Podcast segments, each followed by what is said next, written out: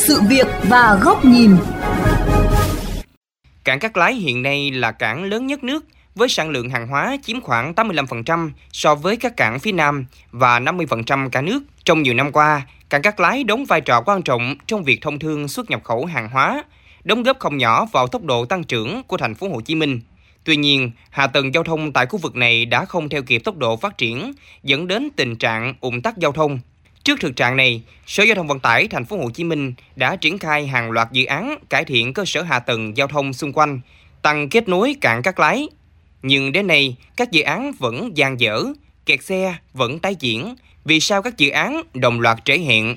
Thành phố Hồ Chí Minh cần làm gì để giải bài toán ủng tắc cảng các Lái? Đây cũng là nội dung được đề cập trong chuyên mục sự việc và góc nhìn hôm nay.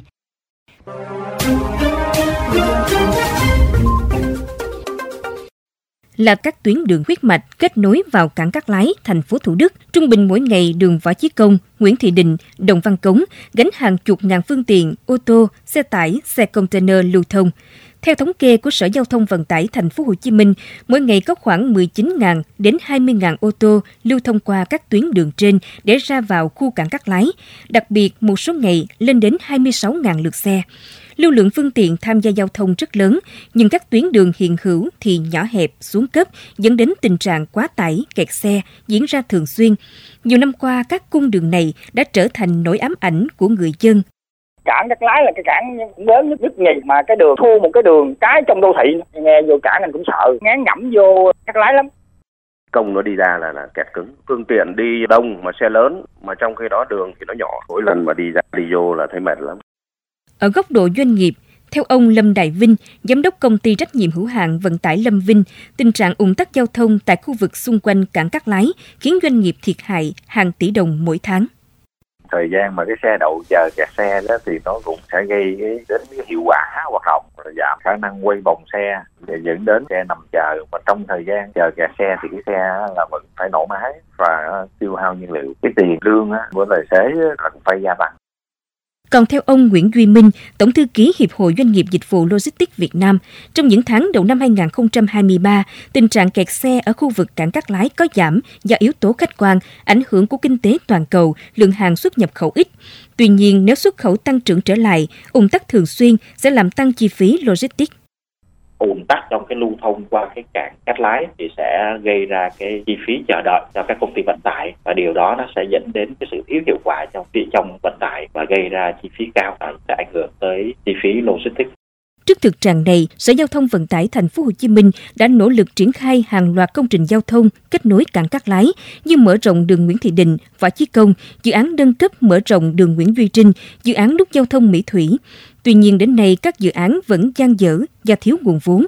Ông Phan Công Bằng, Phó Giám đốc Sở Giao thông Vận tải Thành phố Hồ Chí Minh cho biết, trong thời gian tới, thành phố sẽ dành toàn bộ nguồn thu phí hạ tầng cảng biển để tái đầu tư, cải thiện các công trình quanh cảng chúng ta đang tập trung à, nguồn vốn để mà ưu tiên cho đầu tư các tuyến đường à, vành đai như vành đai ba, thành phố Hồ Chí Minh, Mộc Bài. Chúng ta cũng là phải à, dừng một số cái dự án như là đường Nguyễn Thị Định đường Nguyễn Duy Trinh thì chưa bố trí vốn. Nút giao Mỹ Thủy thì hiện nay đang vướng công tác giải phóng bằng. Cái việc thu phí hạ tầng cảng biển thì được triển khai, thực hiện từ mùng 1 tháng 4 năm 2022 thì thời gian qua sở thông vận tải cũng thực hiện công tác phí đảm bảo có cái nguồn để tái đầu tư vào công trình hạ tầng giao thông, kết nối vào cái khu vực cảng biển. Trong những dự án đó thì cũng ưu tiên dự án nút giao Mỹ Thủy đường đến cảng Ông Phan Công Bằng cũng cho biết thêm, hiện Sở Giao thông Vận tải đang phối hợp với các đơn vị liên quan nghiên cứu và đề xuất xây dựng đường liên cảng Phú Hữu, Cát Lái, Vành Đai 3 bằng nguồn thu phí cảng biển với tổng mức đầu tư 8.000 tỷ đồng để phục vụ vận chuyển hàng hóa và giảm ủng tắc khu vực Cát Lái.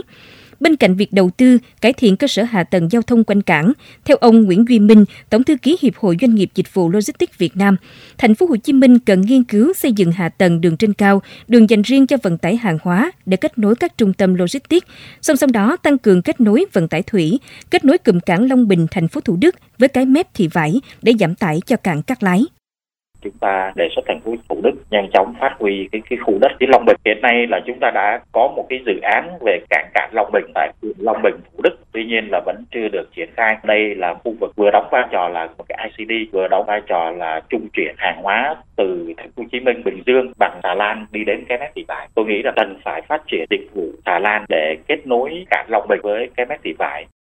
Cùng chung quan điểm, tiến sĩ Vũ Anh Tuấn, giám đốc Trung tâm nghiên cứu giao thông vận tải Việt Đức, Trường Đại học Việt Đức thành phố Hồ Chí Minh cũng cho rằng thành phố cần khai thác các cụm cảng xung quanh để chia sẻ, giảm áp lực đang đè nặng lên toàn bộ hệ thống giao thông đường bộ ở các lái. Mình cho rằng là phải khai thác hai cái cảng là cảng Hiệp Phước và cảng Cái Mép Thị Vải chia sẻ lửa với cảng Cát Lái. Bởi vì hai cái cảng này ấy, thì nó mới chỉ khai thác có 30 đến 40% công suất của nó thôi. Đường quốc lộ 51 nó tắc rồi thì cái đường cao tốc sau này Biên Hòa, Bà Rịa, Tàu nó sẽ giúp cho cái việc mà khai thác tiếp cận tốt hơn cái cảng Cái Mép Thị Vải. Khu vực xung quanh Cái Mép Thị Vải phải phát triển các cái ICD thì mới nâng cao được cái sức thu hút và đồng thời cái việc mà phát triển đường vành đai ba giúp cho cái việc tiếp cận cảng Hiệp Phước tốt hơn. Thưa quý vị, không thể phủ nhận những nỗ lực của các sở ban ngành thành phố Hồ Chí Minh và các tỉnh khu vực phía Nam trong việc xây dựng, cải thiện hệ thống cơ sở hạ tầng, kéo giảm ủng tắc khu vực cảng các Lái nói riêng và các cảng ở khu vực phía Nam nói chung.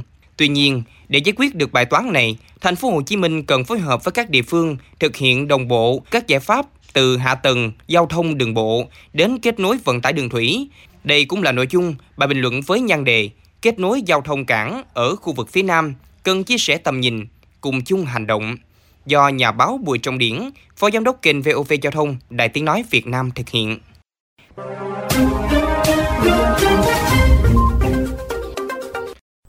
Có đi trên những con đường như Nguyễn Duy Trinh, Nguyễn Thị Định và nhiều tuyến đường khác dẫn vào các cảng ở thành phố Hồ Chí Minh nhiều năm qua mới thấy run sợ vì độ mất an toàn luôn rình rập. Đường nhiều nơi không có giải phân cách, vòng xoay thì nhỏ hẹp, người đi xe gắn máy, xe đạp, ô tô hòa lẫn với những chiếc xe container cao ngất ngường chạy rầm rập.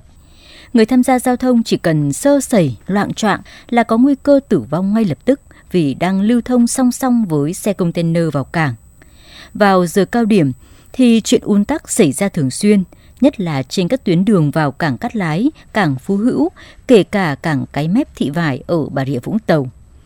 Trên bộ chật hẹp nguy hiểm là vậy, dưới sông nhiều tuyến đường thủy nội địa đấu nối với các cảng cũng bị tắc nghẽn đứt quãng. Có đoạn sông thường xuyên bị bồi lắng lâu ngày không được nạo vét, tàu có trọng tải chuyên chở lớn đành ngậm ngùi không thể rời bến. Nhiều tuyến sông độ tĩnh không của cầu quá thấp, tàu bè qua lại phải hạ tải hoặc phải ghé bờ bốc rỡ để xe tải tiếp vận hàng hóa đến các cảng. Câu hỏi đặt ra là vì sao quy hoạch cảng sông cảng biển ở phía Nam đã có từ lâu. Các cảng này hoạt động khá hiệu quả, lưu lượng phương tiện tăng dần đều qua các năm, nhưng giao thông đấu nối vẫn cứ ỉ ạch. Bộ Giao thông Vận tải, thành phố Hồ Chí Minh và nhiều tỉnh thành phía Nam đã tổ chức nhiều hội thảo, tọa đàm, thực hiện nhiều công trình phần việc để giải tỏa các điểm nghẽn này. Nhưng thực tiễn vẫn còn rất chậm so với sự phát triển các tuyến đường bộ, đường sông được cải tạo làm mới, mở rộng chưa đủ để kết nối liên thông giữa các cảng với năng lực cần chuyên trở của sản xuất và đời sống. Giao thông ra vào các cảng vì thế luôn loay hoay và ngày càng tiềm ẩn các nguy cơ rủi ro về mất an toàn giao thông và chi phí vận tải tăng cao. Thành phố Hồ Chí Minh đã có quyết định thu phí hạ tầng cảng biển, trong đó có cảng Cát Lái. Thành phố sẽ sử dụng nguồn thu này để tái đầu tư mở rộng đường xá, kết nối hạ tầng khu vực xung quanh các cảng. Đây là chủ trương đúng nhưng vẫn chưa đủ vì nguồn vốn đầu tư cho hạ tầng là rất lớn, nguồn thu cũng có giới hạn.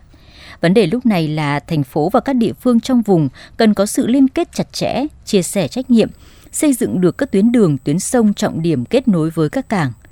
Không thực hiện theo kiểu mạnh ai nấy làm, vừa manh mún vừa không tập trung được nguồn lực đầu tư. Hiện tuyến đường vành đai 3 chuẩn bị khởi công, đề xuất đường lên cảng Cát Lái kết nối là một hướng đi đúng để giải tỏa một phần các tắc nghẽn xung quanh cảng lớn nhất cả nước này. Tuy vậy về lâu về dài, việc đầu tư mở rộng các tuyến đường như Nguyễn Thị Định, Nguyễn Duy Trinh, cầu Cát Lái vẫn không thể không triển khai. Bên cạnh đó, khu vực phía Nam có tiềm năng lợi thế rất lớn về phát triển cảng sông, cảng biển, góp phần đặc biệt quan trọng và thúc đẩy việc lưu thông và xuất khẩu hàng hóa việc đầu tư cải thiện hạ tầng logistics, nâng cấp hệ thống đường bộ, đường sông, kể cả đường sắt kết nối với các cảng phải là ưu tiên trong mọi kế hoạch đầu tư ở mỗi địa phương. Cơ chế chính sách để huy động thu hút các nguồn đầu tư vào lĩnh vực này cũng cần có sự đột phá để các doanh nghiệp mạnh dạn bỏ vốn thay vì chỉ trông chờ vào ngân sách nhà nước. thành phố Hồ Chí Minh và các tỉnh thành khu vực phía Nam cần gắn trách nhiệm, có tiếng nói và hành động chung trong kết nối giao thông cảng biển là rất cần thiết trong giai đoạn này. Ở đây, vai trò điều phối thống nhất từ Bộ Giao thông Vận tải và các địa phương mang tính quyết định. Có như vậy, các ách tắc về giao thông cho các cảng ở khu vực phía Nam mới dần được tháo gỡ. Thưa quý vị, đến đây thời lượng của chương trình Sự việc và góc nhìn cũng đã hết. Xin chào tạm biệt và hẹn gặp lại quý vị trong các chương trình lần sau.